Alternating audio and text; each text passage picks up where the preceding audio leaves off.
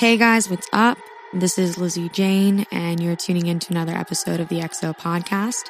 This week I had Carbin join me. He is a bass producer that has been around the game for quite some time, releases on almost every major label out there. Was super cool to finally get a chance to sit down with him. He has some major life changes underway as well as figuring out the next chapter for Carbin and the project in itself. He's making a lot more wonkier, freeform based stuff. Huge artists such as Excision has been playing out his new stuff religiously. So definitely keep an eye out for those next releases. He has so many years of knowledge. So I was super fortunate to have the opportunity to sit down and pick his brain. Don't forget, you get exclusive first looks to this podcast on my Patreon at www.patreon.com backslash this is Lizzy Jane. Bloopers, exclusive content, DJ edits, one-on-one lessons. Go check that shit out. Without further ado, this is Lizzy Jane, and you're tuning into the XO podcast.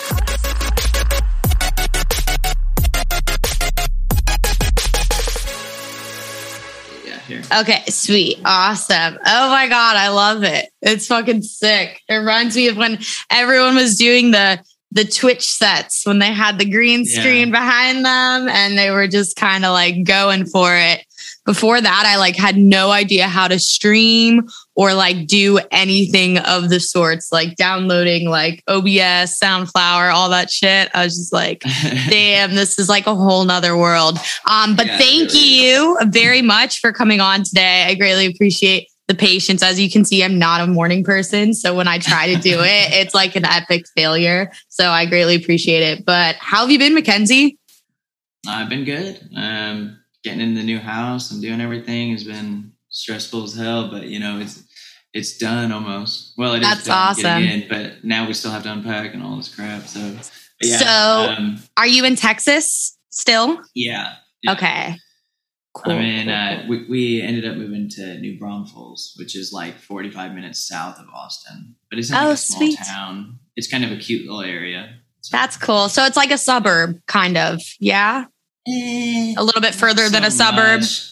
Yeah, there's like Okay. I mean, a suburb of Austin would be like Kyle and Buda, or you're like I don't know, 15 minutes out. But like if you come out all the way out to um, here, it's like definitely a different city, different rivers, different counties. That's cool. Well, I mean, I imagine it must be nice to kind of like step away from the city a little bit and like have your own area and all of that stuff. And are you with roommates, girlfriend, Um, I'm with my fiance. fiance? and, uh, Oh shit. That's Yeah. so exciting. Oh my gosh.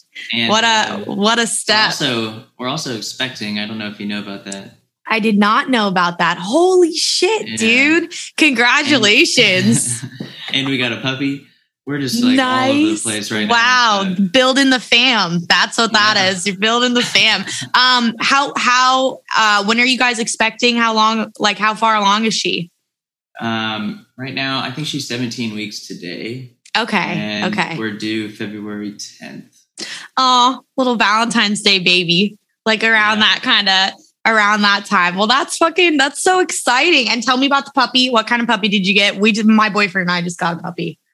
Um, we got a boxer. Um, Oh, what a cutie. What's that? Oh, I can't think of what that, um, what the name is of like their color. It's like, um, like brown and black, but like kind of like striped. Is it like a brindley kind of? Brindle? Brindle, Yeah. My mom has a brindle like pit lab. That's just beautiful coat. Oh, that's that's very cute. We got um my my boyfriend and I adopted like a husky collie mix and she's just crazy. So I assume the boxer's maybe a little bit more chill or is it still like total puppy energy all time high? She's doing better now. That's Um, good. But box boxers are known to be like very energetic. Yeah, Uh, yeah. Lots of playtime. Yeah.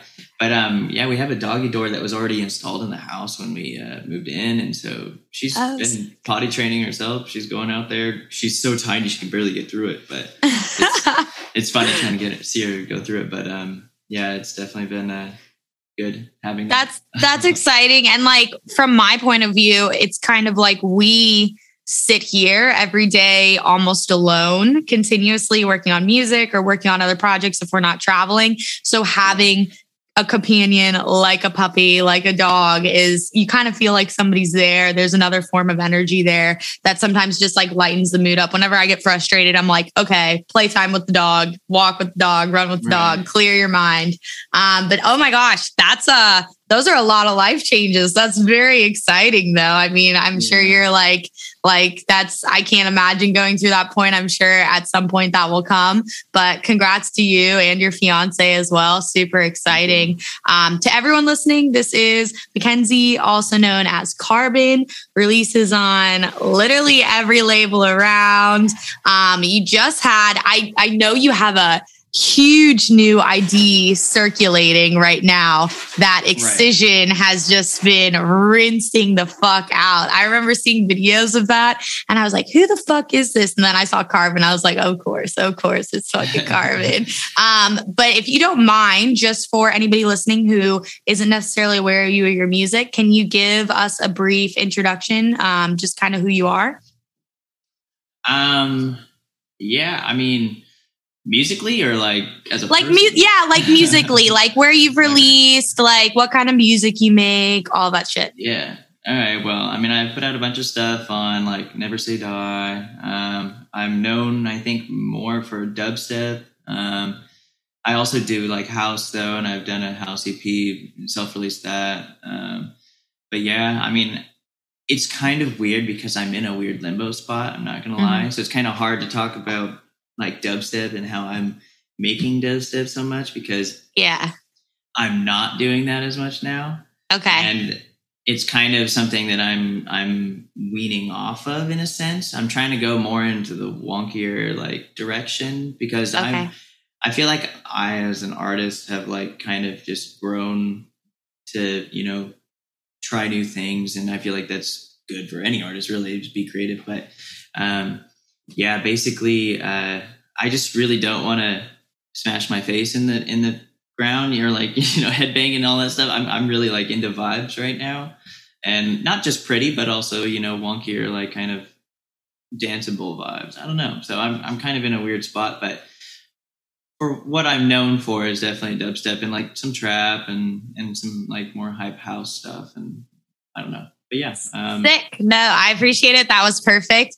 I'm kind of in this similar situation, even though I'm a lot more um, early on in my career than obviously you are. But I'm at this point where it's like I really love dubstep and I like making it, but it's like not what like my desire is not to like make rhythm and it's like not yeah. to like make that like heavy shit. And I think that those kind of like subgenres of bass music are still like going strong and there's incredibly innovative artists coming up and like pushing kind of those boundaries forward. But I am in this wave right now where like I'm kind of structuring the beginning of writing my songs more like singer songwriter and then like right. adding the orchestration underneath it and still like melodic bass music or you could say like the future kind of rhythm wave um but I I have talked to a lot of artists in the last, and I don't know if it's maybe like a spinoff from like COVID or people just trying new things, which is awesome because I personally think every artist should evolve. Like you can't just throw an artist in a fucking box, even though right. our industry does that all the time. And it's like really fucking hard to get people sometimes to like hop on board. It's it's cool to see a lot of artists be you know, willing to go in these different directions. I just, you are probably the 10th person I've spoken to in like the last few months that have been saying how they're kind of like under undergoing this change with their sound and with the way that they want to perceive their project. So, I mean, if right. you don't mind kind of like going into it, um, how did you kind of decide that you wanted to go in this new direction? Was it just something you've been wanting to do for a while? Is it something you really got into over COVID or? Um, you know, I just kind of felt like I wasn't really, I felt like I was in a box. I'm sitting in a box, you know, like my fans want something and I'm creating it for them. Also, when you're, when you're tour, when you're touring, it's like, you know, if you don't make music, you don't tour you know and if you don't make the music that people want from you, you don't tour. It's Mhm. kind of harder to tour at least. But anyways, when I was touring a lot more, um, I've kind of slowed down a little bit recently just due to you know COVID. I'm trying to like kind of, I mean, having a pregnant fiance here and stuff. It's probably not good to bring COVID back to her, and Probably not. kind of kind of kind of like taking a step back a little bit right now. But um, anyways, yeah, take or like a. Oh my god, big old train wreck right here. I literally do that all the time. You have no idea. I'll literally just stare into the camera or I'll stare at somebody and I'll be like, deer in the headlights look. I have no fucking clue what I was about to say. yeah no uh so anyways basically i just i don't know I th- it's think that- hard. It's a hard decision. It's like hard to elaborate when you decide to make that kind of decision. I feel like. Yeah i just feel like it's been like dubstep has been very difficult to be fresh in judging but you know there's a lot and i made a tweet a while back and uh, it wasn't exactly uh, accepted the greatest way um but i, I don't think know- anything's accepted on Twitter. I'll just give you that right now. Yeah, I think, well, you know, uh, that's true yeah, Um, yeah. But anyways, yeah, I I think that um, it's just really hard to be creative now, and it's um, it, not sound not. I mean, I like that the the color bass and the future rhythm and all that stuff is coming out. It's really cool, and it's kind of like a new. Uh, it's almost like 2010 revamping. It's like we're gonna go through this new cycle. It's like 2010 revamping, but 2021 version of that. So every Mhm. decade is like melodic, and then it keeps going. You know, and I feel like that's kind of what's in a sense happening, but it's more like the younger kids starting a new um, their new take on that. Honestly, I don't even know if some of these producers have even heard those old songs in 2010. A lot of them are super young, but So I mean, young. they probably have. But I don't know. I mean, it's that's that's kind of why I was wanting to take a different direction, um, just because I feel like it's dubstep is also extremely saturated right now um, you know, and it's a lot of competition, and, and it's not, I'm not trying to run from that, um, but I just, you know, it's it's just kind of, um, I don't know, it, it's like it's just so much extra, um, not work, but like just a lot that goes into it in order to try to be able to be creative in, in dubstep right now. That's all, and it's It just like, I don't even I don't even know how to right now, and and I can try and make new sounds, but the thing is. I'm kind of in this weird spot, like what sound hasn't been made, you know, like at, like in dubstep, like back in 2012, like there was always new sounds coming out all all the way up until now, and it's not now. It's not even like really new sounds. It's more just like the same sounds being jumbled up into different melodic structures or Yes. um, beats in a sense. So I don't know. But anyways, so yeah, the wonkier stuff that I'm trying to do now, I just really, it, I feel like it's a good way for me to be able to make. Um, here, am I am I choppy right now? You're a little choppy, but it like it usually kicks over in Zoom where like when it renders, it renders you like all the way through. I was wondering if it was my Wi-Fi or if it's yours or if it was just like the the rate at which it was. Okay, there you go.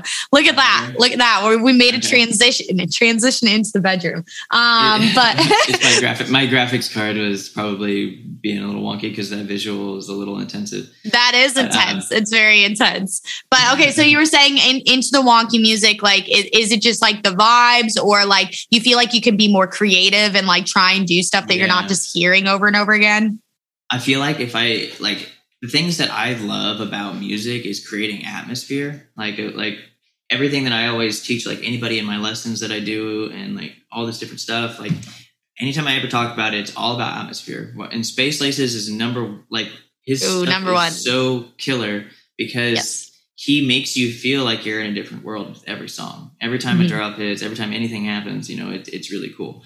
Now, that's awesome for dubstep too, and you can do that obviously. But I feel like with like the wonkier stuff, I can make people feel like they're in a jungle, and I can make people feel like you know they're there's dinosaurs around, and you can do that with dubstep too. But like I don't know, it's just like I feel like I can really create my own world even easier Mm-hmm. but also at the flip side of that is with wonkier stuff, prettier melodic stuff is also more accepted compared to me in the dubstep.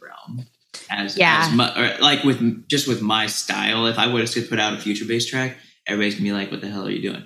You know, it, it wouldn't make any sense. So like that's why me kind of like taking this transition, I can get really high quality pop vocals or like just pretty pretty vocals or whatever, and put them into like kind of a um, you know sustained like elongated like pretty bases, but it's still like dark and I'm still in a different atmosphere. You know what I mean? Like yes, and that's the and I obviously I could do that in dubstep too, but I just feel like it's more fun being able to do like slower tempos. Doesn't have to be 150 all the time. You know, I can I can you know play around a lot more in all the genres. I mean, they've uh, a lot of wonkier stuff's at like 170, also 100. Like nobody in dubstep plays 100 beats per minute. You know, like and I've been playing a lot of that, but there's a lot of wonkier stuff with that. So it's really fun. Yeah, definitely. And like when you were at Ritz the last time I saw you, you know, your set was like all over the place. Like you were going from BPM to BPM to BPM, where really traditionally in dubstep, you're really just going to be between like 140 and 155, maybe even 145 to like 150. And what I notice now is that it's exactly like chord progressions writing in like a band. Like every chord progression has been written, but like one of two things that I see, especially with like bass music focusing on like that 150 dubstep, is that like one, you know, there are just tools that are around that didn't used to be around that can really just show you how to fucking do anything and sound like anybody and like the right. presets and the sample packs and like the only and then the flip side of that is that like I'm someone that at the end of the day I care about the techniques and I care about the sound design but it has to be listenable and it has to have like some sort of like song structure composition and the stuff that i'm hearing that's like quote unquote new is like hard for me to listen to more than once because it's so left field and it's, it's just yeah. yeah yeah it's like some metallic like like bottle like being rammed into a car tire like over and over and over again. And like while that's awesome, like I don't have those sound design chops that like I wish I could have, but like it's just not for the general consumer unless they're really into that like dirty, like gritty stuff. Like you're not going to get people to hop on board with it. So yeah. I feel like it's in also, this weird position.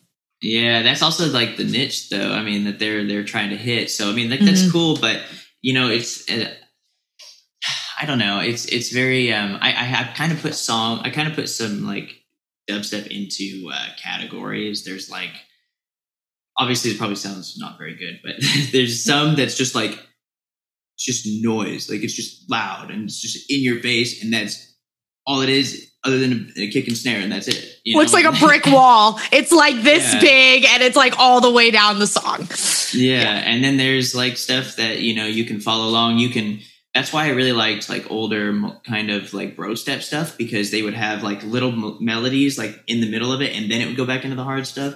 And that yeah. was really cool. And you can you can sing that later. You know, yes. like you're not. Yes. It's not like you know some uh, tear out track where you're like or like convulsion where I'm like you know, it's just not gonna. I'm not gonna sing that in my brain. You know. Yeah. And I mean, I've definitely made like noise tracks too, but that's also those are what kind of kill it live, honestly. But the bangers, like that's what people want, and like that's what I noticed too. Is is I've had conversations with people like Chime and Asora, and those guys in my mind are like so incredible and they've helped like pioneer exactly what you said this kind of mutation of 2010 dubstep and it's super fucking sick but it's like that's the kind of music that like I play and make maybe a little bit heavier. And it's really hard for a crowd to get on board with it sometimes because all they want is the fucking noise tracks and the bangers. But it's like at what point do you step back and say, okay, well, like I understand that I may not have everybody on board with me, but the people who really fuck with me are going to really fuck with what I'm doing. So it's like right. weighing that out to like, am I going to please everyone because they all want a mosh pit and they all want a headbang? Or am I going to like please the people who are like down for the melodic shit and they really want that like beautiful color bass, you know? Right and that's like yeah that's the kind of hard part about it um, it really comes down to like having the right um, plan of attack, like management and like people pushing you to the right areas um, of that scene, that niche part of the scene, like really pushing you there so you can grab that fan base. I feel like that's and that's the only way to really like I don't know, like kind of um, be successful in whatever niche you're doing. You really just got to be pushed right into that. You got to be right there with those artists. You got to be you know doing everything in that same realm. Mhm. But yeah, so I mean, like if I was trying to make you know color bass or something, or like like future rhythm, whatever we call it nowadays, I don't know. Right. Um, if I was going to do that, I mean, people would be like, "Oh, cool," but also it just wouldn't make sense. So, like, I don't know. It's a. It, it might make more sense for me because I've actually do. I've actually done quite a bit of melodic stuff, but I I don't know in different ways. But I don't know. Yeah, it's it's definitely um, not as received at shows when you aren't already like super well known, like super well known. yes.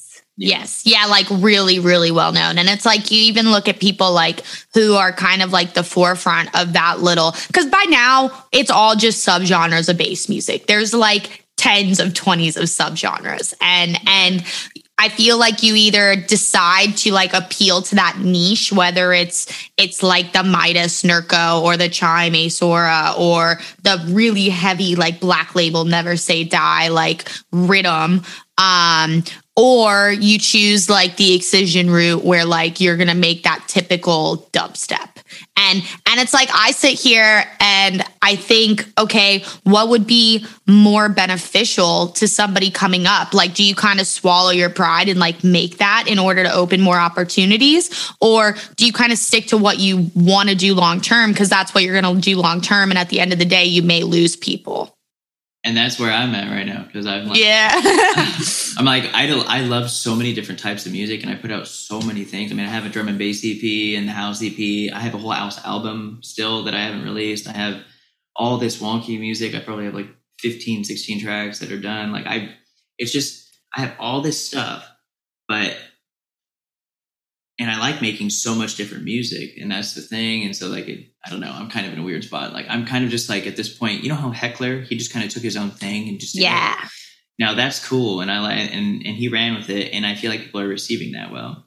Yes. So that's- He's that's been on an trying to get at. uphill battle though. He has Yeah. been on a battle because there are a lot of people who were like not about it. And and someone who I always use just as an example when I talk to people about like the whole genre box thing is like Getter with his visceral project. Like that's the epitome of what happens when, you know, someone goes like a 180, but it's like at the end of the day like it's okay to have your fans not like your music, but it just sucks when they're so outwardly not about it. And I don't feel like that's happening to Heckler like it happened to Getter. Like I feel like people are at least like appreciating it. Like he has the support of like awesome labels and like back end industry people who are really liking what he's doing because there's not a shit ton of people doing it. Like there's just not. But it's for a reason per se because we're in this age where it's like everyone you either want tech house or you want dubstep and like Right. that's it that's it like i even watch crowds at like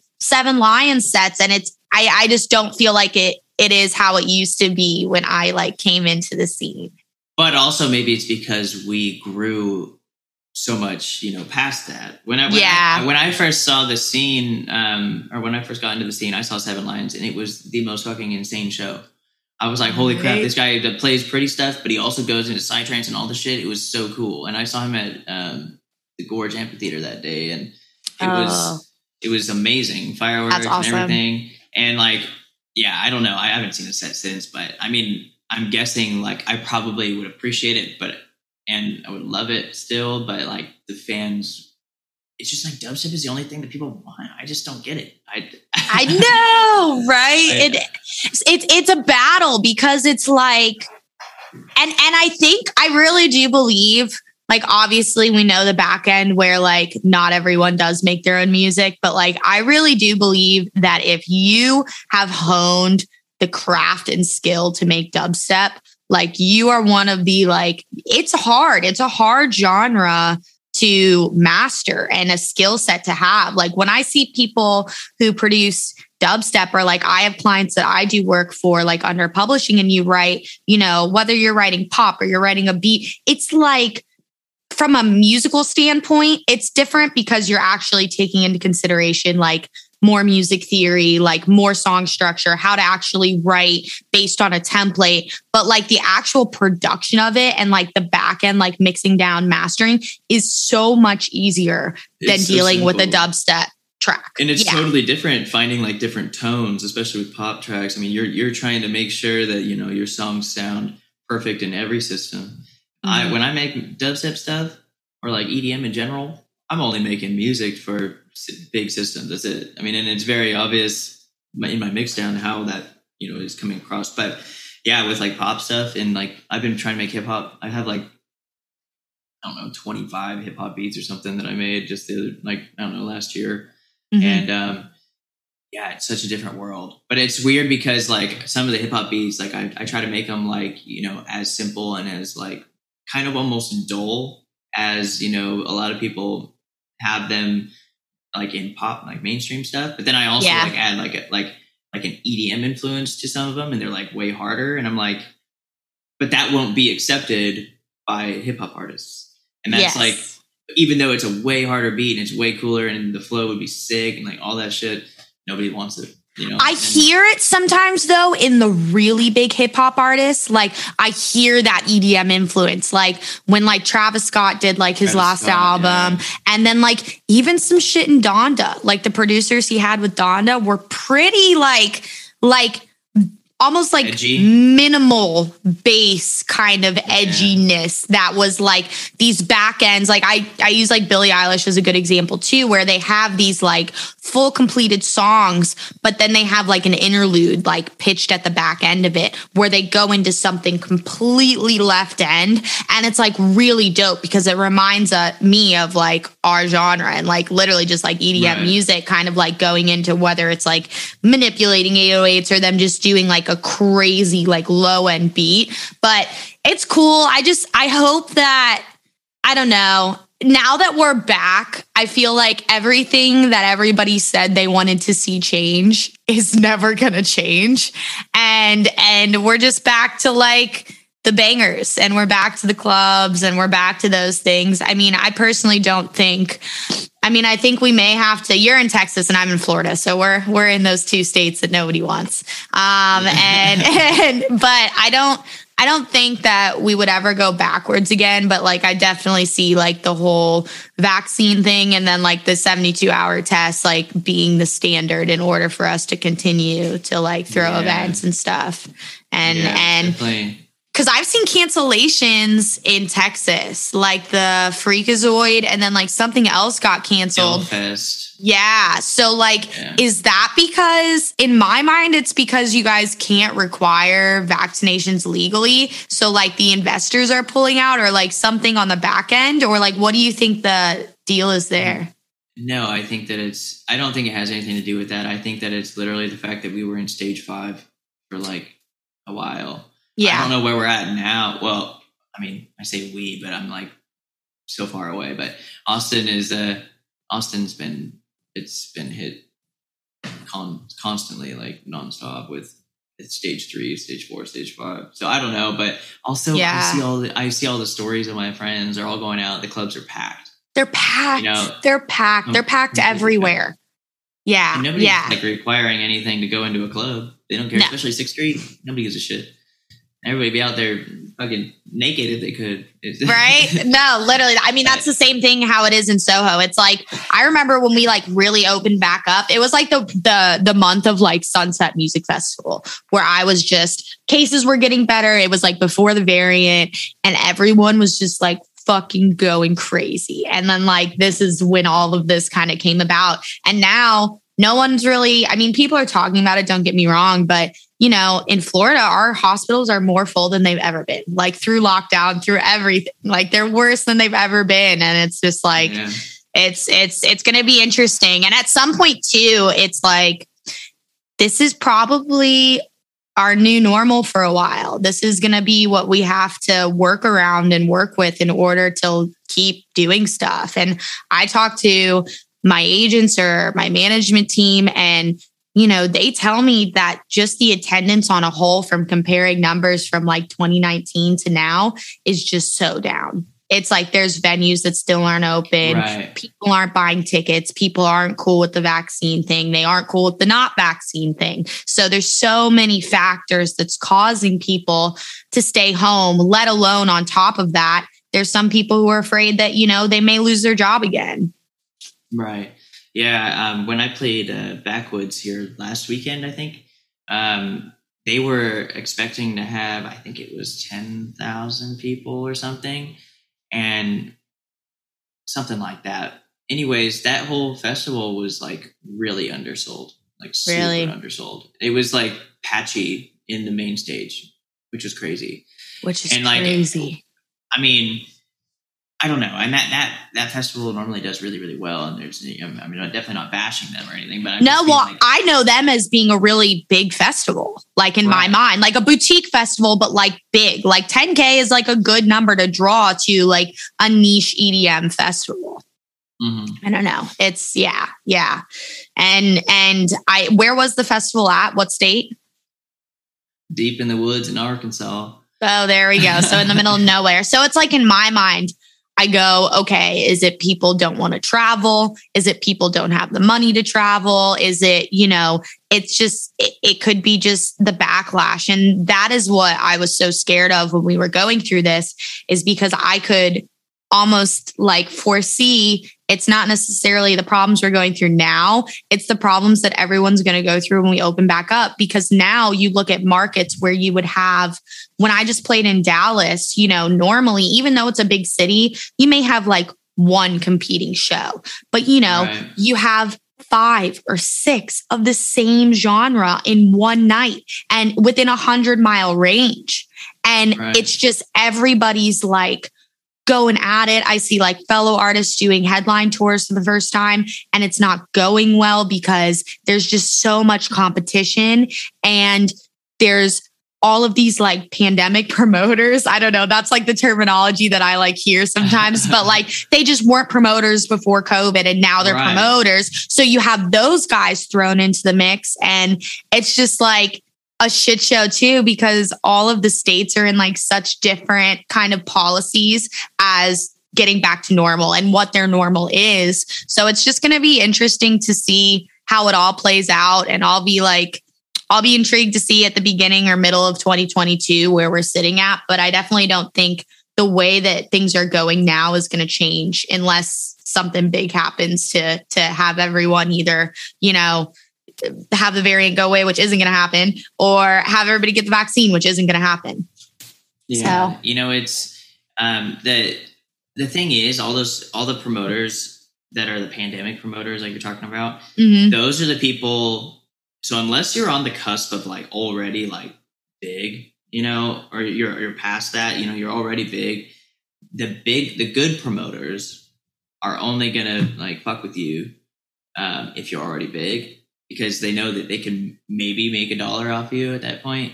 But the thing is, yeah, a lot of artists right now are playing for so many promoters, yeah, that, that are like super new, but they're the only ones who are willing to take the chance to pay yes. to be able to get them in. So a lot of my offers that came in have been from people we have no idea who they are. You know, no and, idea. And we're just like, and I mean, but if you're like Riot Ten, I mean, obviously all the festivals like Insomniac and like all these people are going to be hitting you up and like also the really good you know clubs. But also like i mean obviously when i played the ritz i mean that was i know who they were but yeah. um yeah i don't know. It's just it's definitely a different world right now. Also um yeah the pan- pandemic's not going away. I mean herd immunity is probably going to take at least five years i can only imagine. And even at that point you know i feel like the government's still probably going to push uh you know all the vaccines just like the flu you know yeah yeah. thing. But it's the probably, same thing. There's gonna there's gonna be a point once we reach like actual herd immunity that um, it won't be required kind of like Okay. the shot. Yes, I yeah. feel like that's kind of like how it's going to get to at some point, but which also, is where we want to be but but yeah exactly who knows and that's why it's you know i try i've tried when i when i did these during covid i felt like i only talked about covid with artists because it was so detrimental to our industry like if we were still working we were still doing whatever i'd be maybe making some comments but that would be it. But it's it's crazy because it's like as this mutates it's getting stronger instead of weaker which is the problematic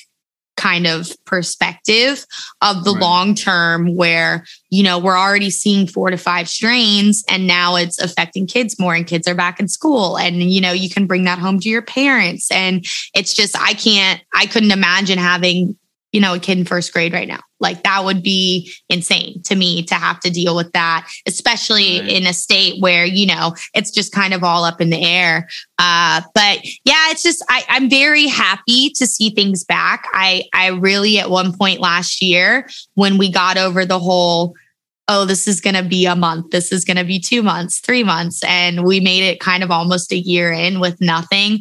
I I'm obviously super happy. It's just it's different, and and I see a lot of people as I'm still new, people who have been in the industry for a decade, they're just torn because it's so different. And on the back end of the industry side, it has been so detrimental to any financial stability or or just anything in general.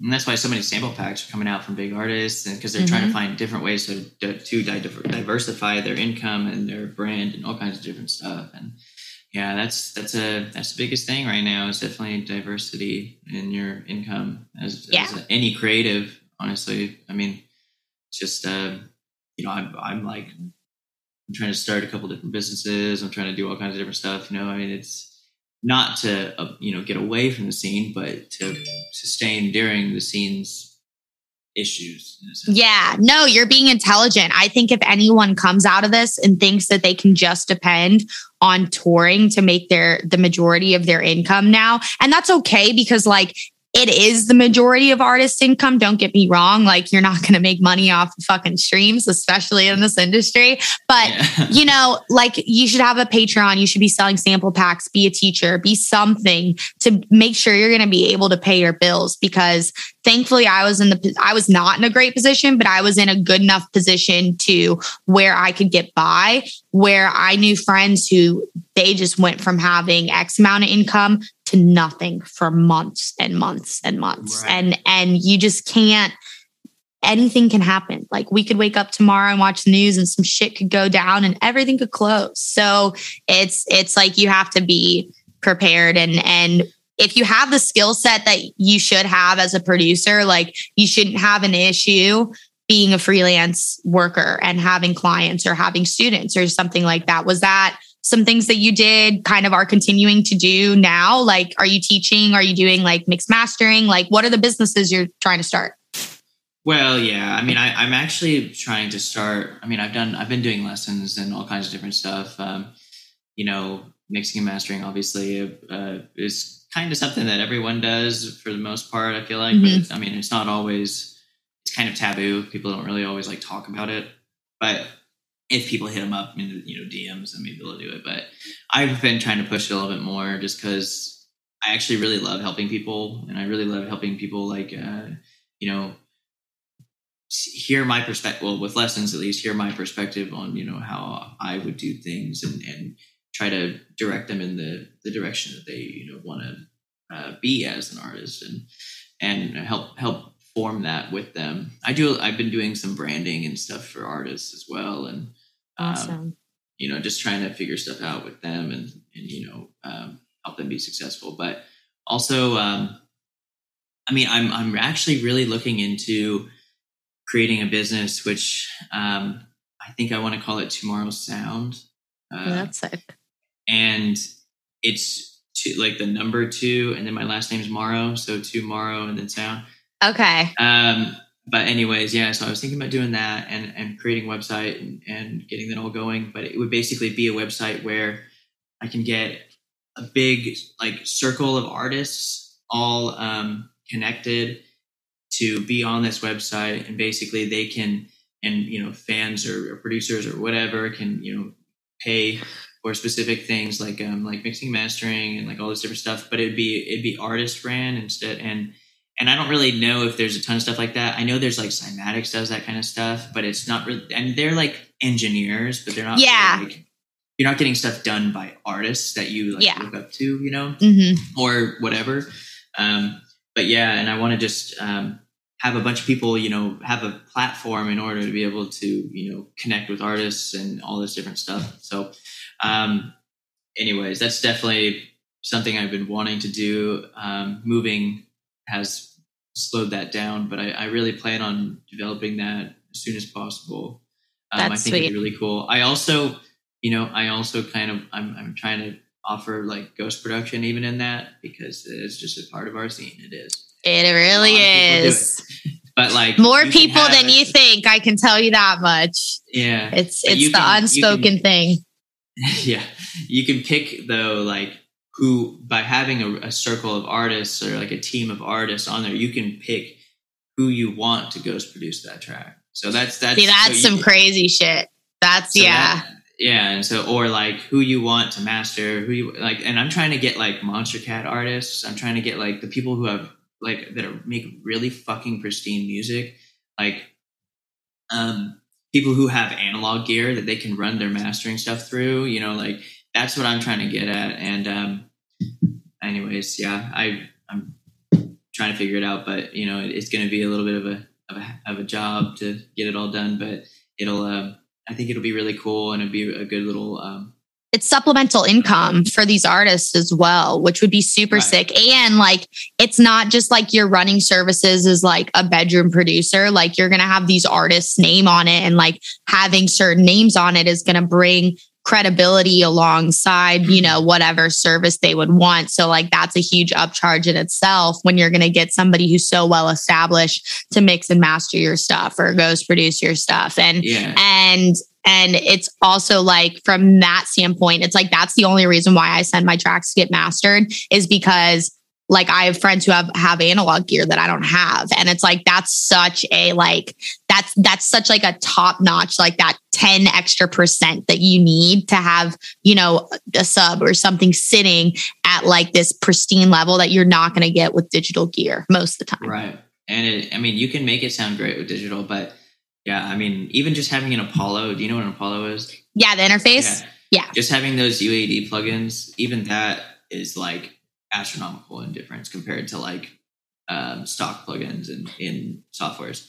And oh like, yeah you can make those stock plugins sound good, but there's always like a, a underlying tone. I, I've been I, I got really really nerdy in 2019, and I I ended up like really digging into the engineering aspect of everything. But um, so I spent like stupid amount of money on uh, all the Apollo VSTs oh shit okay or the UH UAD um, plugins or whatever. But yeah, anyways, it's it's definitely a game changer. Um, you know, the funny thing is, I haven't even been using them for the last like I don't know twenty tracks. I I feel like I have that conversation with so many people where like I like go through phases where it's like whether it's like a new plugin or something like that like you kind of have like this like honeymoon phase with like plugins where you use them they're new like you're like you're totally about them and then you'll go back to the ones that you were using for the last like 5 Right. years or the last like 4 years and like I can count on my two hands like the ones that like I know I'm going to use every fucking time but I've heard phenomenal things about the UAD, not the not only the Apollo but the UAD plugins. And I have right now a Scarlett 18i because I I play like I do instruments and shit. So it's like it's Right. it's good to have the the 18 in, 18 out. But I have wanted That's to make the same. Sorry, that's about Oh, the same no, price as the Apollo. see see so but I've been wanting to make the switch for a long time, but I'm just like weighing it out. I'm like, okay, is that what you need? Like out of everything, do you want to use that? So do you have the Apollo? Yeah, so I do. But I the thing is the reason I stopped using it is because a lot of people don't have the things that I have. So when I want to Okay. send off project files to be, you know, collaborated on, I they, they can't even open it. Like they they, like Oh, you know, no using them as key elements, like they can't even like use like it's they make if it's what makes it sound amazing. Like there's an SSL compressor in in the UAD and I fucking love it. It's amazing. But I always have to be connected to the U to the Apollo in order to be able to have that active because it's all run through that interface. So Okay. because that that's the processing or whatever that like that's what you're paying for with the Apollo is it's processing on its own. It's not processing on your computer. It has its own processor doing everything with just those. Okay. So so that's why it's so expensive. But the thing is, every time I go out to a show and I'm in a hotel room, you know, and I want to work on this song, none of those fucking plugins load. Um, you So can't I- like freeze them. Like it doesn't work to freeze, and maybe No. no. Oh, It says we, cannot load UAD plugins, so that's the problem. So that's So why I avoid it. those aren't made for people like us. Then they're just like No. like I like I feel like you have to be almost just like a. Sh- like strictly in a studio working like a studio engineer where like this is my workstation i can't i just spent like four grand on this fucking pc to like and it's amazing don't get me wrong but i did it so i could be able to travel anywhere and still work on my stuff. So that would be so annoying because if you could freeze it that'd be different. But if they don't even work like you literally can't collab you can't do anything. You'd have to maybe put everything to audio but then at that point you can't work on it when he sends it back. Like it's stuck it's done. Right. So it's just it, I don't know. It's it's really cool when I'm like working on pop vocals and like or like just really really good like um I want to make something super high quality Mhm. to uh, and like I'll do that and I'll only work on it here. Now that I'm not really touring as much and we have the baby on the way and you know all this different stuff, like it's going to be nicer because we'll be I'll be home more. But yeah also that Apollo only works with my MacBook and I love my PC that I'm on right now. So like it's a pain in the butt to get the Mac Uh. out and then like do everything. Also I love gaming, so otherwise I would buy one of those Mac desktops, the nice ones. yeah Um and I would just keep that here in the studio all the time. But the thing is I can't game on that. So I'm like I have to use a laptop. That's it. Yeah. And then I and that sucks bringing it here. So I don't know. It's uh do they make apollo for pc or is it only mac they make one. Or okay they did make one, and I think it's not even being made or being um, produced. Damn, I could, dude, I could be wrong, but I think they might. But anyways, yeah, and that and I was I was thinking about buying that one for this computer because I mean this computer can run anything I could ever want. My MacBook is like it's like a thirty eight hundred dollar MacBook. It's not like a super high tier one. my like, mac does sucked everything. Yeah. I, I I reached a point where it was like I was like, okay, I'm very convinced unless I have like six or seven grand to spend that this is just like an aesthetically pleasing college computer.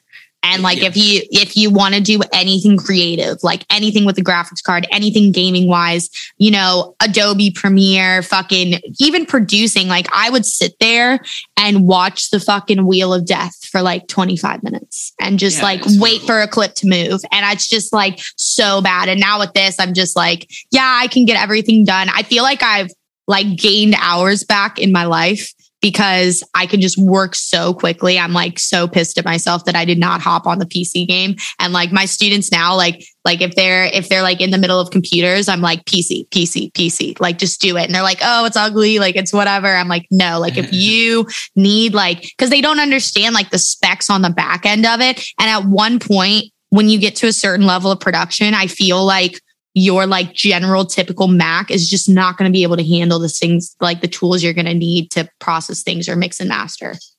Right. Yeah. And I um with I, I've made EPs like recently. I've been making EPs all in one project file, so it's like Mhm. 400 tracks.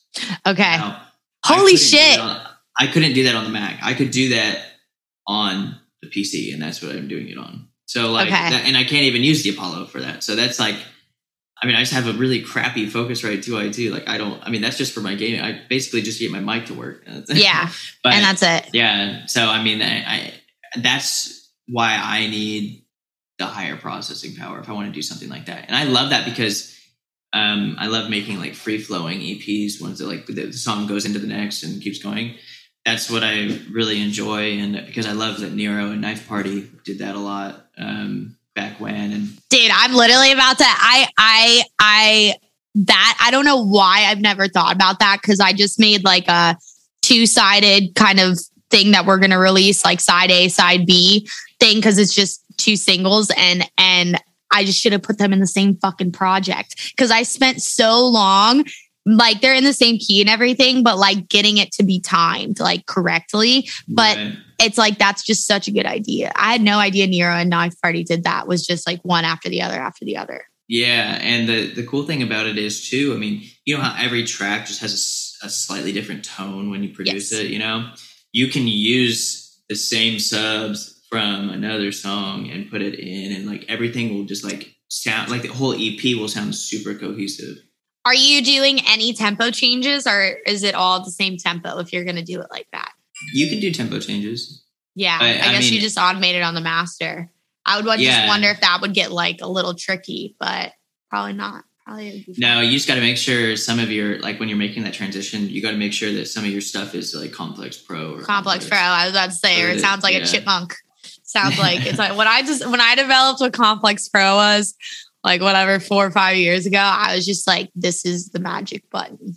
This is like yeah. this is it. And and but that's cool. And you said you you teach too. So you have like some students who you know you you help develop. Is it kind of just like yeah. basic like production lessons or are you like working kind of on a mentorship level with some kids? Um half and half. Okay. some, some people don't know anything about music at all and i'm like helping them with like even creating track a, a, track you know like and then some people you know they actually make really good music but they just want to get to that next level and they don't understand like how to get their quality just slightly higher.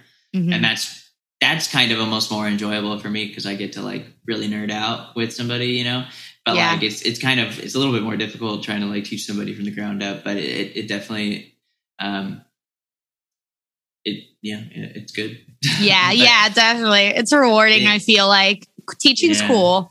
Teaching teaching's cool when you have like people who are I think passionate about it and they understand the the work that it will take to get them from like point A to point B. But sometimes I feel like from an outside perspective, people don't understand how much work it really takes to become good at a craft like this or any craft, like anything that's like good and like anything that's like longevity wise going to help you get somewhere. It's not easy to no. master. It's it's going to take you know thousands of hours in any kind of like path that you choose. But sometimes i just feel like people think it's going to happen like this and it's like no like the one time that we meet a week like that's like a grounding point. Like you have to be working on your own like doing the techniques like writing doing whatever. Like there's so many just in the realm of production, like not even like the the puzzle of being an artist, which is a lot more now than just the music, unfortunately. You know, it's just part of the job. But, you know, just in production, it's like there's just so many things you can be doing, even to just get your like skill set up. Like when I have people who are super frustrated, I'm like, dude, go in the DAW and just make edits, like make things for you to understand how this works, how the back end of Ableton works, how to automate, how to do this shit because it's just the whatever you're doing in that DAW or sound design, whatever, it's just going to help you. You're all putting in the hours towards the end goal. And then, yeah. you know, you can start thinking about all of the other shit that you kind of have to master, which is like the branding and the social media and like all of that, right. that crazy that, stuff. That shit sucks. Uh, I like brand. Yeah. I, I, don't even have branding because, I mean, really, but like, I don't know. I just I social media is the worst, bro. Social media sucks, and I feel like we were just in this time too over COVID where everyone was just so mad at the world, and the only place they felt like they could take it out on was social media and like Twitter. that yeah. yeah specifically twitter. I know i know you you and twitter have a love hate relationship. It's uh it's it's it's yeah it's i don't know. People just are are are interesting i guess. Well it, it's okay um that i have a love hate relationship with twitter because um well did you see what happened to my twitter Oh, absolutely. Yeah, yeah, yeah. So let's talk about that. So, so explain to everyone listening what happened and tell me if you know anything that I don't, because I would freak the fuck out, dude. I would be done. Um, well, I was. I mean, that that account. I felt like, okay, I'll own up to it. I've said some bullshit. All right, I've been. I, I you know, I've. The thing is, I actually, I am. I always have good intentions, but the thing is, I come off. My wording is so fucked most of the time, so I just need to stay off of Twitter. But, anyways, so um, I've done like Instagram, um, like uh, oh, influencer like payment things. You know, like Okay. like, uh, like like I'll do like uh, they'll give me something and they'll pay me for it, and I'll post about it. You know, I've done that Mhm. before, right?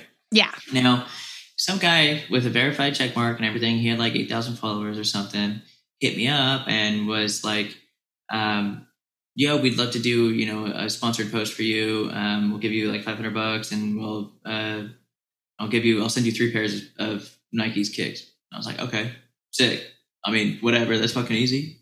Yeah. Yeah. Okay. I just had to post about him. So I was like, okay, well, whatever. We were going back and forth for a while. And then uh, he was like, okay, yeah, cool. Um, I'll get these sent to you. Send me the address and everything. And then um, I did it. And then he's like, okay, can you set up a um, uh, influ- go on to our um, website and go set up a your uh, like account with our influencer side of everything. Oh like, okay no.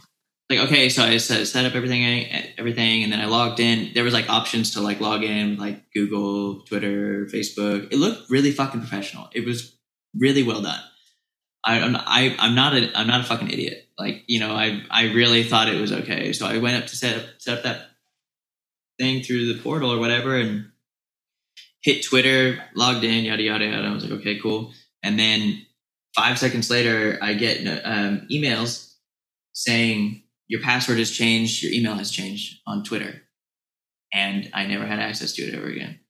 Oh my God. And did they Now- ever? But they've never posted, right? Yeah, they have. They're saying check DMs, check DMs to like fucking a fuck ton of people, and they're messaging other artists trying to do the same thing from my account. They're oh, like, no. I've been getting, It's been a fucking clusterfuck, and I have had probably like 500 people report that account.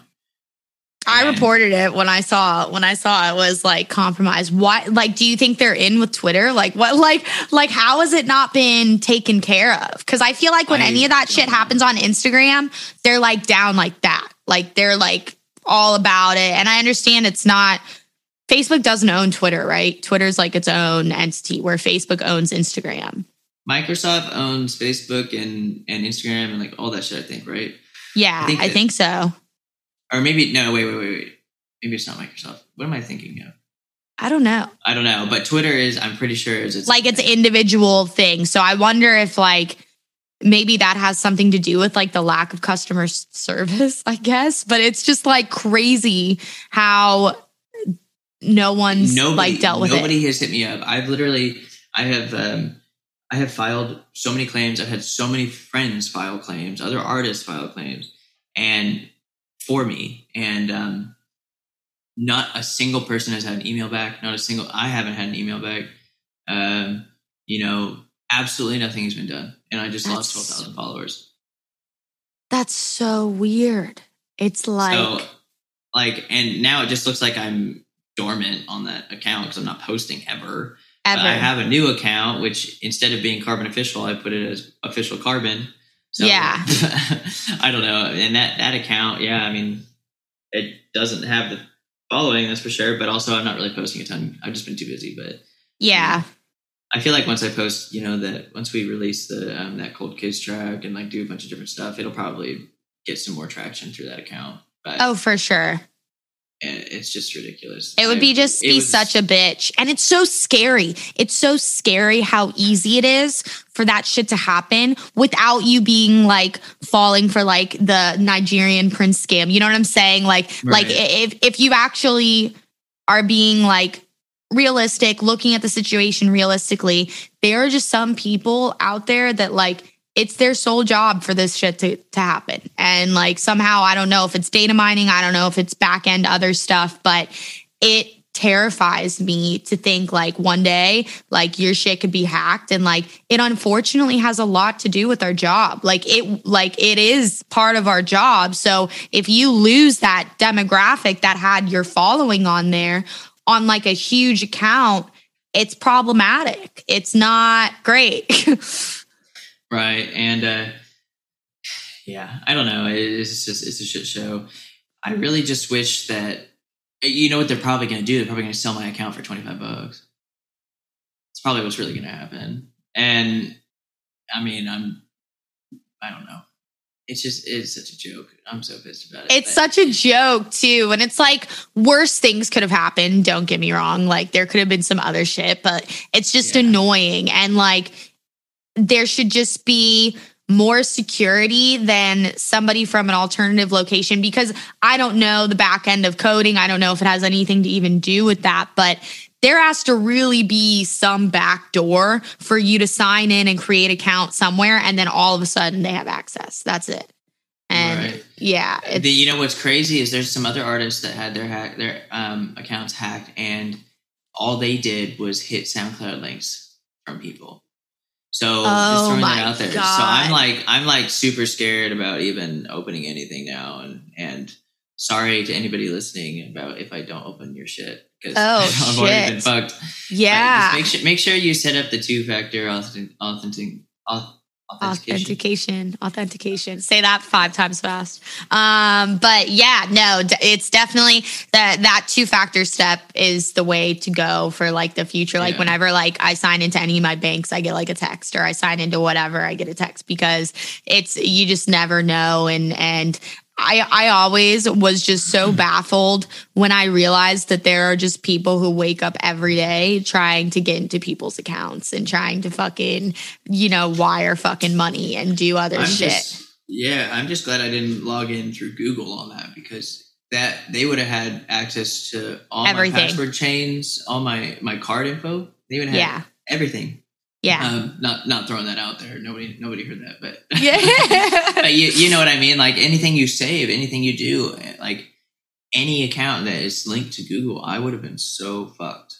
Like yeah. fucked. Oh so, my like, god! They could have hacked my emails, all my emails. I have like I don't know nine. Like there's they it would have been major clusterfuck. I, but thank God it didn't happen. So that's um, just yeah it's it's it's it's a whirlwind but like thankfully it was only twitter and it didn't have to do with like any of like your other fucking accounts you know? And um and and you'll get the following back. And you said that you're releasing music soon. Yes? Kind of soon? Um fall? you know i i don't have a date okay. for you right now Okay. Mainly because I'm having so many issues with labels. Okay. Um, saying they want something and then never responding to me for two weeks. Yeah. Like like personally hitting me up and then not coming through with it. I don't know. It's a really weird vibe. I, I am where are you at with like the label versus independent release? Like where are you at with that? The money with independent is fucking sick. Like if I can get, you know, even if I'm just getting 30 to, you know, 100,000 plays somewhere like that, you know, on all my platforms with releasing independent, like fucking cool. You know, because yeah. I know that if I put it through DistroKid, you know, that's almost like I don't know, that's probably that's a decent amount of money. You know, it's like a thousand bucks or something like that after Spotify and SoundCloud and everything being connected. Mm-hmm. You know, that's a good I think Amazon's here. Yeah. Um, but that's that's a that's a good little thing, a good little chunk of change, which you will never ever get with a label. No. I, I can't tell you how many times I have put out music with hundreds of thousands of plays, millions of plays, and with a label, and I haven't seen a damn dime, and it's just fucking ridiculous. Uh, and it's it's it's almost, fucked. That's fucked. I'm gonna, I'm gonna be a little bit of a conspiracy theorist here, which is probably not good, but that's uh, fine. I almost think that a lot of these labels purposely prey on people and fuck them over and and then never send them records of how much money was really, you know, generated from all of that, and then they just pocket it and and say, "Oh, here's your hundred dollar statement that you got from having a track with a million plays." You know, like it's it's pretty fucked because there's if you go on NCS, do you know NCS is no copyrights now? Is that is that like BMI or is that is that No, no. totally okay? No, explain that to me. It's like a YouTube label. Okay, It's like it's it, they they do like gaming music for the most part, but their Okay. following is fucking huge. it's a big YouTube channel, right? I've seen the Yeah. NCS logo. Okay, okay, okay, yeah. like if you put out a track with them, you get like a million and a half plays in a week. It's insane. Wow. But they um basically they they have like a, a payment portal where like you know you can just you they constantly pay you out for like Yeah. what you need or whatever and it it's and that's how it should be done i think and um but you know you'll see more money from that than you ever will from most labels i mean i even Yeah. boss i boss i barely saw any money Which is but crazy. also we we um well they they did a bunch of stuff on the back end which wasn't exactly talked about to me but Yeah. they they made like um the like the skateboard. That's where my money went. They made um and they Oh, made all this merch based off of it and and that's why we didn't make any money.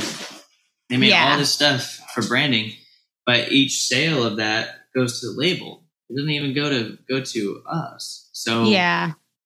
I mean, we just weren't even like, where's our stream money, you know? But anyways, I'm not going to complain too much about that. Sorry, Jaws. But um, anyways, yeah. no, no, like- no. But like- no, it's it's that. But like these are the things that I would like, even though they're not like great conversations and and they're not like happy conversations. Like these are the things that I kind of want people like you to talk about sometimes because I really think there is an ongoing issue with one. I definitely agree with first off, a label is a great way if you're an up and comer to get people to hear you and and get Yeah. new fan bases and get all of that. Secondly, a lot of labels, especially a few in specific that I will not name, um, are really preying on up and comers who have no idea what the fuck they're doing. And they have Right. Absolutely no business sense. They don't understand that this is a business for the label.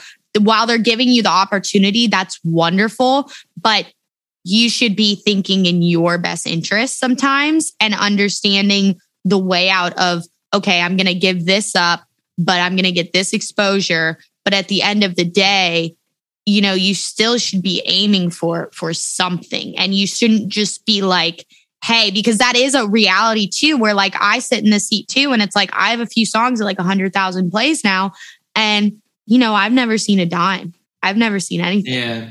and the best and thing to do is monetize on SoundCloud too. I mean, if Oh, yeah. self-release at least, but um, yeah, that that I mean, I get paid out monthly from that, and that's that's cool. That's true. yeah, it's nothing crazy. No, it's nothing crazy, but it's uh, you know, it's it's definitely um something. You know, I mean, well, it all adds I- up, you know. Yeah, it all it all adds up but it's it's important too because i think there's like this line between people being super stoked that like they're potentially you know developing their career or they're living their career as like their passion and like a lot of people don't get to do that and like within that in my mind it's like okay you would never clock in for a shift and then go oh i wasn't paid like that's okay like it's it's Yeah. okay because because I loved it. But here you get that. And and I mean it goes all the way up the chain. I mean, there's very few places in Florida you can go as a regional and actually get paid and not have to fight for your money. And I think that's the same with, you know, I think that's the same with with everywhere. And and it's just something that like I wish it would change, but it's just part of this industry. But that's why it's so important that when as an artist, when you get to the point of having a team that you have like a good team because that is like such a make or break point. I don't know. Can you kind of elaborate on that? Um, team wise, yeah. I mean, I I think that um, it's really good to have, but same time, when you when your management's taking twenty percent and your agency is taking ten percent, and then you know you have all these other expenses that a lot of the time management does for you like saying like ads and you know uh, for like shows and stuff. Obviously that's a little further in the game but like management is really good to have develop your brand. Um, they having a different perspective on it kind of the outside in instead of being you know the creative. You can kind of bounce off each other your ideas and stuff and and that's really good. And they also have good connections you know and but the thing is i i mean i have had probably six management companies. Um i am very far away from management now. Um, Yeah. i what they're doing is nothing that i can't do. I know everybody in the scene. You know like i i mean yes i don't know exactly the back end people. Like you know i don't know a ton of managers. I do i do know a ton of managers but i don't know like a ton of like i don't know agents and stuff like that you know that are that are people that i'd be or like promoters you know different things that, that that like my management might know and might be talking to and being like even though they don't book the shows you know they might be like hey you know like have you been seeing like what Carbin's been doing or whatever you know like they they have those conversations you know consistently with with their friends and their peers you know which, which is typically what that is. But i don't know. It's definitely good to have the uh, have like a management and a, it definitely if if anything like i have an agent. That's what i like. Like an agent is cool. It only takes 10% and sorry i'm a penny pincher with this shit but um, no, but you have to be. People don't get it that like you don't make like it's so hard to make money doing this. Like it is. It's it's you have to have another source of income for financial stability. Right. And you know, when when 20 more percent of that's getting taken away constantly, it's not fun. So um an agent is cool to have. If you can get an agent, cool. Like that that's that's the thing that will expand you into making more money as long as you are um you know making music that people are receiving well and and you know if you can have connections with people or the goal the, the number one thing you don't even need a team behind you what you need yes, you need an agent, but other than that, you don't need anybody else other than maybe a graphic designer um, or like a, a videographer maybe for your shows if you play them. But like, you don't need anybody else other than um, what was I saying? Other than Agent, uh, agent, maybe. well, yes, yes, agent, but um, shit. Graphic designer, videographer, who else? Oh my god, I was so lost. Um, no, I it was something else. It was a whatever. Anyways, you, you just no, you remember you tell me. Yeah. Yeah. Oh, what you need? This is what I was gonna say. You need artists. You need connections with artists, even if it's Yeah. the same size artist as you. Even if it's you know yada yada, people who have released on different things, and make good relationships with them and hang out with them and like be, become friends with them. Not for, I mean, obviously things develop out of that a lot of time, but you know, make friendships with them, be cool with them, communicate with all these peers because that has done more for me than anything else. Like either collabs or, you know, whatever. If you do a collaboration and you're on and then you're on an email thread with, oh, hey, that, that track got picked up, you know, by Monstercat or by, you know, all these people, whoever it is, you now have those emails to those companies. You know, you have the emails to the A&R, you have the emails to all this shit. That's the way. And then next time you want to push something out, you know, and you want to pitch a track to a label, those emails you send them to, you know, like, or sometimes artists will, if they're already signed, like say NSD or something, they're like signed very like exclusively to NSD. They'll be like, hey, like, um, I can connect you with NSD. This track is sick. Why don't you throw it to them? And like that, that is the stuff that is more beneficial than anything. And not to mention, that's how you learn a lot. You you connect with other people that are doing the same thing but in different ways, and you can you can learn more about music. You can learn more about social media. You can learn more about you know A and R's, uh, everything, all this label stuff. Like it's that is the way to succeed Yeah. without without a team. That- Yes.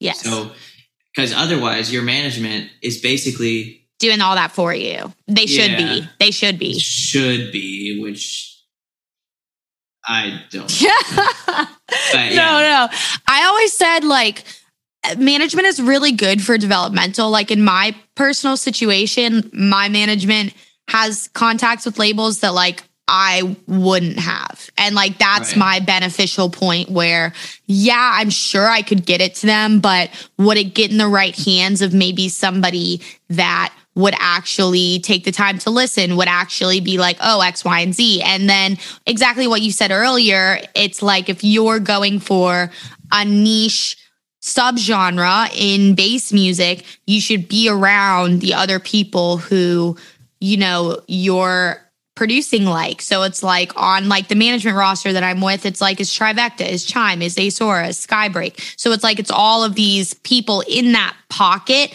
where when my management sends something, they know what kind of music they're going to get because they know the roster that they have.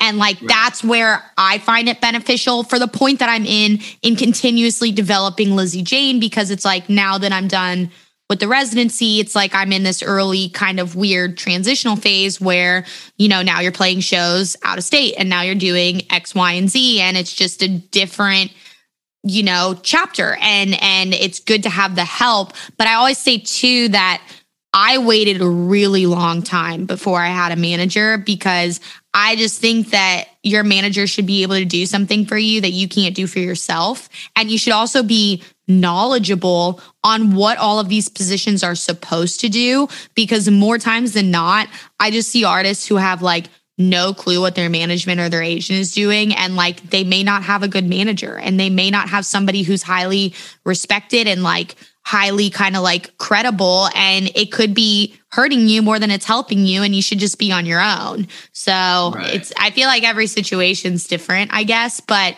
ideally I feel like if you stay in this genre, once you reach a certain point, like you should be able to operate on your own unless you're at this like huge kind of level where you need somebody helping handle your shit.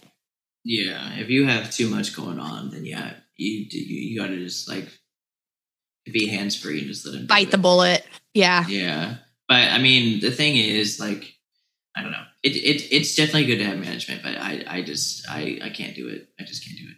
Yeah. Not again. Not not Yeah. for a while. Not unless I know it's going to be ext- like like extremely beneficial because yeah. as of right now, I'm okay with you know. The thing is, management chains a lot of time what they do, or uh, management companies a lot of time what they do is like they help you with like repost chains and like playlisting for Spotify and stuff like that, and that's really good to meet you know to reach new fans. But like, and yes, as good as it is, you know, get two hundred thousand plays on something or you know whatever, I'm totally fine with just self releasing. I got all the access to my own chains, like I know everything, like everybody, anyways. Like my manager's gonna hit, so um, yeah, I mean, it's just like I don't even know why I, I need them Yeah. right now. Yeah. But then you don't. Like if that's the position you're in, then you don't need them. And it's like you've been Yeah. You've kind of done the groundwork where you're in that position where you can choose. And some people sometimes I think uh, a lot of people are just kind of lost or they just like operate in their own stance where you kind of wear multiple hats already by like being a teacher, by doing the mixing mastering. So it's not out of like the mental capacity or like out of your realistic approach to what you do every day to also handle what a manager would handle because you have all of your shit established, which is like different than a position that would be in if you were like a new person or a new up and comer and you don't know anybody. In that point, Yeah. it would be, you know, beneficial. But when you were like starting, did like before you did stuff with Never Say Die, like did you always kind of aspire to make bass music or like how did you kind of like work your way into the scene to find your first big label? Um, actually, originally I was part of the CED CEDM community. Do you know what that is? Okay. No. The Christian EDM community. Okay. I uh, I grew up um, religious, and I still Yeah. am. But yeah. Um. Anyways, yeah, and uh, that that scene was really small, and I I knew this guy Matthew Parker, um, who was actually he's making like pop stuff. He's actually like on. Do you know what K Love is? It's like no. a big like Christian radio station. Okay. Okay. He's, he like does really well for himself. He's on, he's on some good shit right now, but That's awesome. um, he wasn't like that before. But um, yeah. So, anyways, when I first met him, he he kind of like he was he was kind of a dick to me. Yeah. Like he because he was no because I would ask for like you know um, help or you know criticism on my tracks, and he would be like, "This sucks." and this that's is piece shit. yeah. and that's good though. That's that's a great thing to have. As some, if you you definitely have to be open to criticism, especially starting out. But Yeah. um, c- constructive criticism. That yes. is.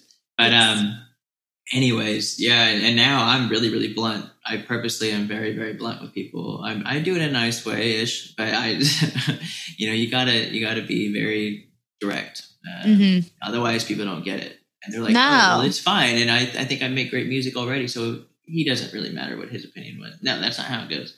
And I'd Um, rather it- hear it from you than a label just saying, no, we're not going to take it. See ya. Exactly. So let me tell you why it's an issue, but or why something is wrong. But um, anyways, yeah. But um, I started out making a bunch of like Christian EDM stuff, and it was it was kind of just like weird, but it, it it was really crappy. Um, never got on any labels or anything, and then I what was the track that I did that ended up just doing well? Oh, you know what got me somewhere was Electrostep Network. Oh, okay. Okay. Yeah. Yeah, way back when I don't when even know what SoundCloud it was popping. Oh, it was insane. It's Yeah, insane. I, I would put out a track there and I'd get two hundred thousand plays when I only had like ten thousand followers. It was insane. So, anyways, that built the crap out of my following really fast. And um, anyways, yeah, and that's I got that connection and and once I released one track with him and it did really well, he I forget what his name is, but the owner of it, he wanted to keep doing stuff with me. And and it was a, it wasn't like a huge label at the time or anything. It was just kind of like he was just putting out music. And um I didn't even know what monetization was. So I mean I think he was just racking in mad money from all that and that's fine. Whatever. I'm not pissed about it anymore. But I think he was just pulling in all that money and it was fine. And then and then um you know we put out probably 20 tunes on together on Oh, wow. Network. And um it's like two albums, album and a half. yeah, Yeah. and I uh and that that really did well for me and then the first people to play out one of my tracks was Adventure Club and I was like, "Wait, what the fuck? They actually like that." Oh, shit. So- yeah. Anyways, so they played that. I think it was at Sunset actually. Early days of Sunset, right? Had to be. Yeah, something like that. Maybe maybe it wasn't. I, I Like don't know. I 2015, was. Like 2014, yeah. 2015. Yeah, yeah. real early. But anyways, yeah, and um, you know that's and the cool thing is, see, circling back to you know having connections with people and talking to people like artist wise, um, they really liked my music. They're the first artist that I ever met. They um, they had ended up messaging me asking me for more music, and so I sent them everything I had, and they really liked all of it. It was so shit. It was so fucking bad back then. It was insane. Like none of it sounded good. But anyways, um, so I sent them it all, and then I guess they were playing it, and um, then they ended up wanting to meet up with me at a resolution in Seattle. Uh, Okay. Or I think that's the New Year's Eve party. Yeah, yeah. Anyways, and I ended up meeting up with them, and um, me and my girlfriend at the time hung out with them, and then we went to um, the next the next day. They had another show at Foundation, which got shut down. But anyways, yeah, and we went there and hung out with them and had more of like an intimate conversation because he was in the green room at that time. But um, anyways, yeah, they ended up connecting me to management. Their management. wow. They wanted me to be with their management, so I was like, okay, fuck, you know. So, but anyways, Got serious real quick. That goes Yeah, from zero to 100 real quick. Yeah. So that shit is what that one connection developed my entire career. So like that's from there. I, it, you know, it's a long story from there, but I mean, you know that that was basically the breaking point, and that's the cool thing is that I tell everybody, anybody who's a musician, you know, if you make good music, it doesn't matter how many plays you have, it doesn't matter how many followers you have if you make good music, you will be acknowledged. That's all. So all you have to do is focus on making really good music. You don't need to really focus on everything else. I mean, yes, their promotion is obviously nice and all that different shit, but and you can pay for that. You know, you can do like Hypeddit and different things. You can pay fifty bucks and reach like twenty thousand people. You know, like like that's fucking easy. You know, but like, and as you do that more, you know, it's definitely gonna build you quicker. But you know, if you just, I never put, I never sent any of my music out to artists. I never did any of that shit. I was literally just hanging out making music all day, every day. Back when I was like sixteen and or 17, I think it was around that time. And, you know, I just was having a good time and that's it. And just put out music and whatever. And I had no plans really. And, you know, that's, and somehow people liked it. And then obviously it developed into what I am now. And that's like, it's simple as that. It's just about making good music. I didn't think it was good music back then, but I, you know, it's just, that's, that's the only thing I can ever tell anybody, you know, it's just, just, and Martin Garrix says that like, so many other artists have said that, you know, if you make good music, you'll be heard. That's all it is, you know? So I think some people need to remember that sometimes, including myself, because there's just, in like the age we live in now, there's like a lot of pressure to have the priority on a lot of things equally. And right. at the end of the day, it's like, yeah, we do see people who slip through the cracks, whether they're industry, whether they know somebody, X, Y, and Z. That's always going to happen no matter what genre, what field you're in. But if the music isn't there and you're not hugely connected to someone, like it probably won't happen. Cause like I see people like with these huge social media followings, like massive, whether they're bought or not, I don't know. I don't care. Everybody's like on their own prerogative, but you know, and then you listen to the music and it's like you kind of kind of connect the dots where it's hard now because there's so many trends and there's so many it's there's so many people wanting to do this and and there's so many people putting out tracks that sound exactly the same to everybody else like it, it is a difficult thing to overcome but you can see like the transparency when something just like isn't working or they haven't spent enough time working on the thing that they're supposed to be quote unquote you know yeah but and that's that's what sucks. That social media is such a um, that'll even book you for shows. Even if you have shit music, they know that they'll you know they know that you because you have such a big following because you have such good interaction they'll you'll be able to pull a fan base even if your music isn't very good just because they want to see you you know like yeah. that happens a lot crazy. It does it happens a shit ton um, yeah but you know it's crazy but yeah um that's why i make so many different genres because I'm all about, like I was saying, like if you just make good music, you'll be heard. But that's why that's kind of been the whole like basis of my entire career. You know, I just want to make good music. Don't give a fuck what genre it is, as long as it's EDM, whatever, and even not.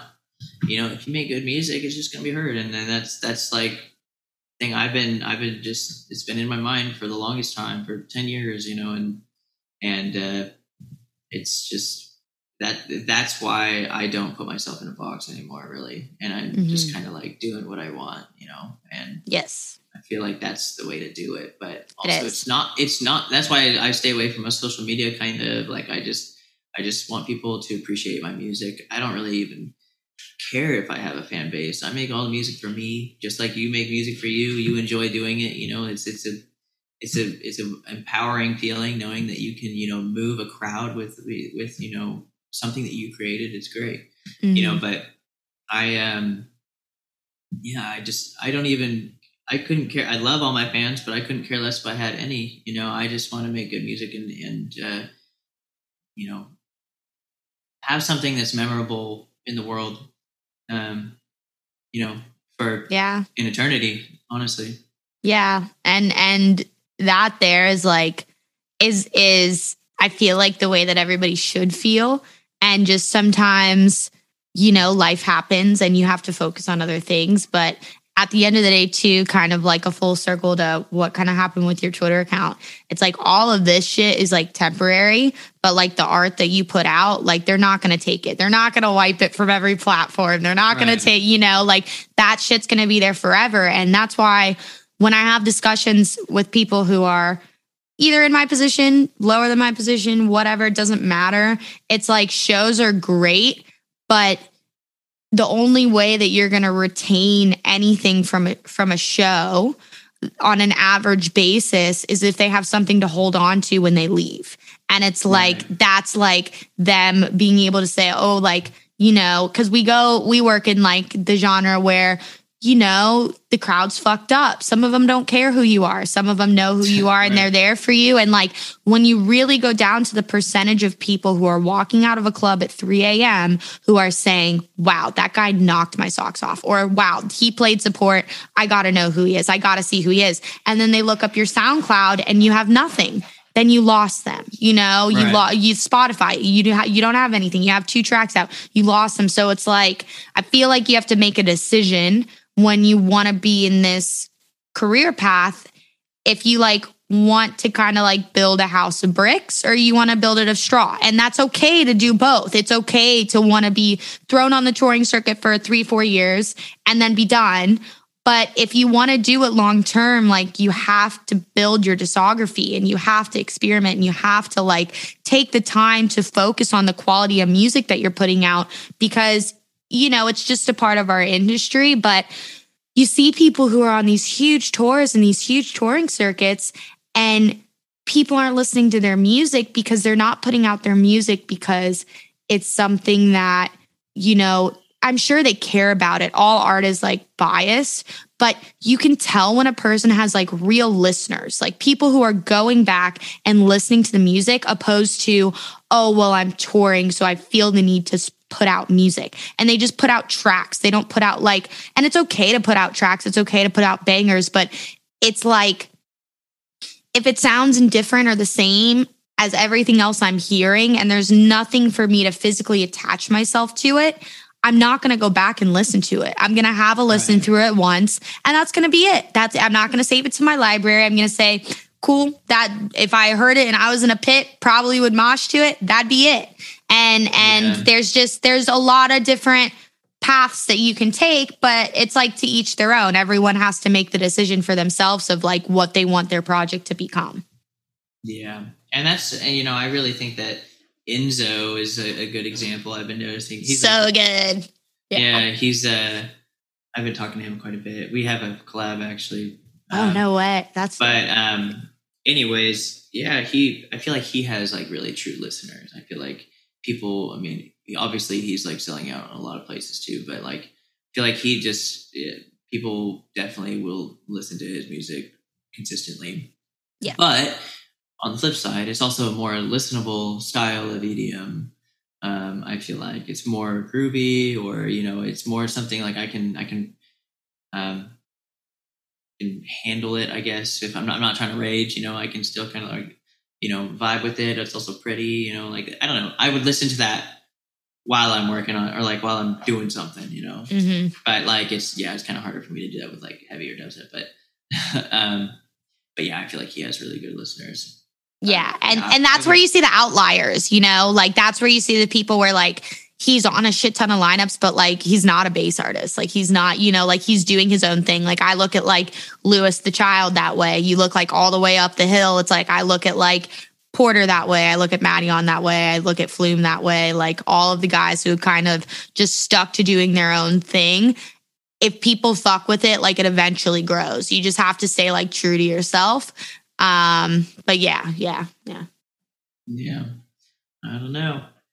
Definitely a, a interesting, but it's an interesting thing. But it's a very long process to be able to build any career. It's just Any. it's not going to be it's not going to be short. You know, anything you're going to master. I mean, you you're going to have to put in thousands of hours, like you said, and you know you gotta you really gotta like dedicate. Yeah. heavily. And I'm like, That's the biggest thing. Yes, I'm I'm an impatient motherfucker and like I I went through a phase where now I'm in a much better place, but I I, I see it all the time too in really new artists where they want everything now and they want it here and they want it now and and they want to grow and they want to improve their craft and they want to play shows and sometimes it happens but majority of the time you just have to like swallow your pride and like put your head down and like work and just the things will come if your art is good. Exactly what you just said. Because someone, it takes one person, it really does. It takes one person or one team to take an interest in you and what you're doing and they can help. If they really want to help you and believe in you, they can help. Like your experience and situation with Adventure Club is is the perfect epitome of things that I still see happen today. That still happens to people today, where Zeds Dead discovers them and they've got less than a thousand followers on everything, but they make killer drum and bass. Hey man, come play our Deadbeat shows. What, like, is that Urbandawn? Is that who you're talking about? What? Are You're talking about Urbandawn? Uh no, no, no. I was thinking of like Marion, but but Oh, he oh, who's right, like yeah. Yeah, yeah, he's like fire too. But like, but like when he was coming up, like he had like releases, a lot of releases on like, um, I think it's Jadu Dala is the the label or Dude, I something don't know like how that. To say any of those. I don't know how to say any of them. But then like, but then like he got, you know, so he just got some traction behind him and and he makes killer music. So it's like people were about it, like big artists were about it. And that's where we're at right now, where I either feel like you're on like the agency track and you're just exchanged and you're in the touring circuit and that's where you are, or you're uh, like a kick-ass artist and like you just have to keep working and like somebody will take notice if your art's good Yeah. you know and that's that's it. That's that's fucking about it. Is there before i i leave you is there anything you kind of want to i know right now you're in that transitional phase you're working on new stuff. Is there anything that we should look out any new shows coming up anything like that? Um, as of right now, I've actually kind of stepped back from the shows, right? So chilling um, okay don't yes really don't really got a lot going on there. But I uh, I did just put out my backwoods set on Cool. SoundCloud, Sweet. and then um, yeah, music wise, it this is probably not what I'm supposed to be telling people, but like I really don't know what the fuck I'm gonna do. I, That's I mean, okay. I, I'm trying to figure it out because different style. You know, I put out that I don't know if you heard that Cardi B remix that I put out, but that was Yeah. kind of wonky. yes And that it was, was like that was I was trying to like kind of introduce that a little bit through that. Um and you know, um yeah, so I don't really know. I, I'm kind of I'm trying to figure out release dates. I'm still trying to figure out label um my label situations right now. Um, but the thing is, even once you sign a track to a label, I mean, it's probably going to be two to seven months, honestly, yep even get something out. Yep. So uh, it's very rare that it's within a month. So, um, you know, that's that's just the reality. I'll probably am gonna I'm probably gonna be self releasing a couple tracks here. Um, I try to put out something a month each month. So Mhm. like, I'll probably put out maybe I'll put out that house album. I don't know. I haven't decided yet. You know, Fire. I, I really I don't know how to like even put out a house album right now when I'm trying to like change my style. Like I have all this music. Should I just sell it? No, no, you shouldn't sell it. It's just time. It's just time. But like, it takes a lot of guts to like make a change. Like, people go through their whole career and don't ever put out something that doesn't sound like their first track. So, you know, it's it's good to make that growth. And I think we're in a time where people are hopefully becoming more accepting of it, of the change and of people not sticking in the box. It's what I see a lot more in the up and coming artists and people at like my level is people are just throwing out different genre tracks. They're doing a deep house track, they're doing a dubstep track, they're doing something like that. And that's the only way in my mind that you can like protect yourself as an artist because like you never know when a trend's going to die, like you never know when something's going to happen. So, you know, I'm sure I'm sure your fans are patiently awaiting. They're patiently Yeah. awaiting awaiting the music and it, it'll be I- good. it'll be cool.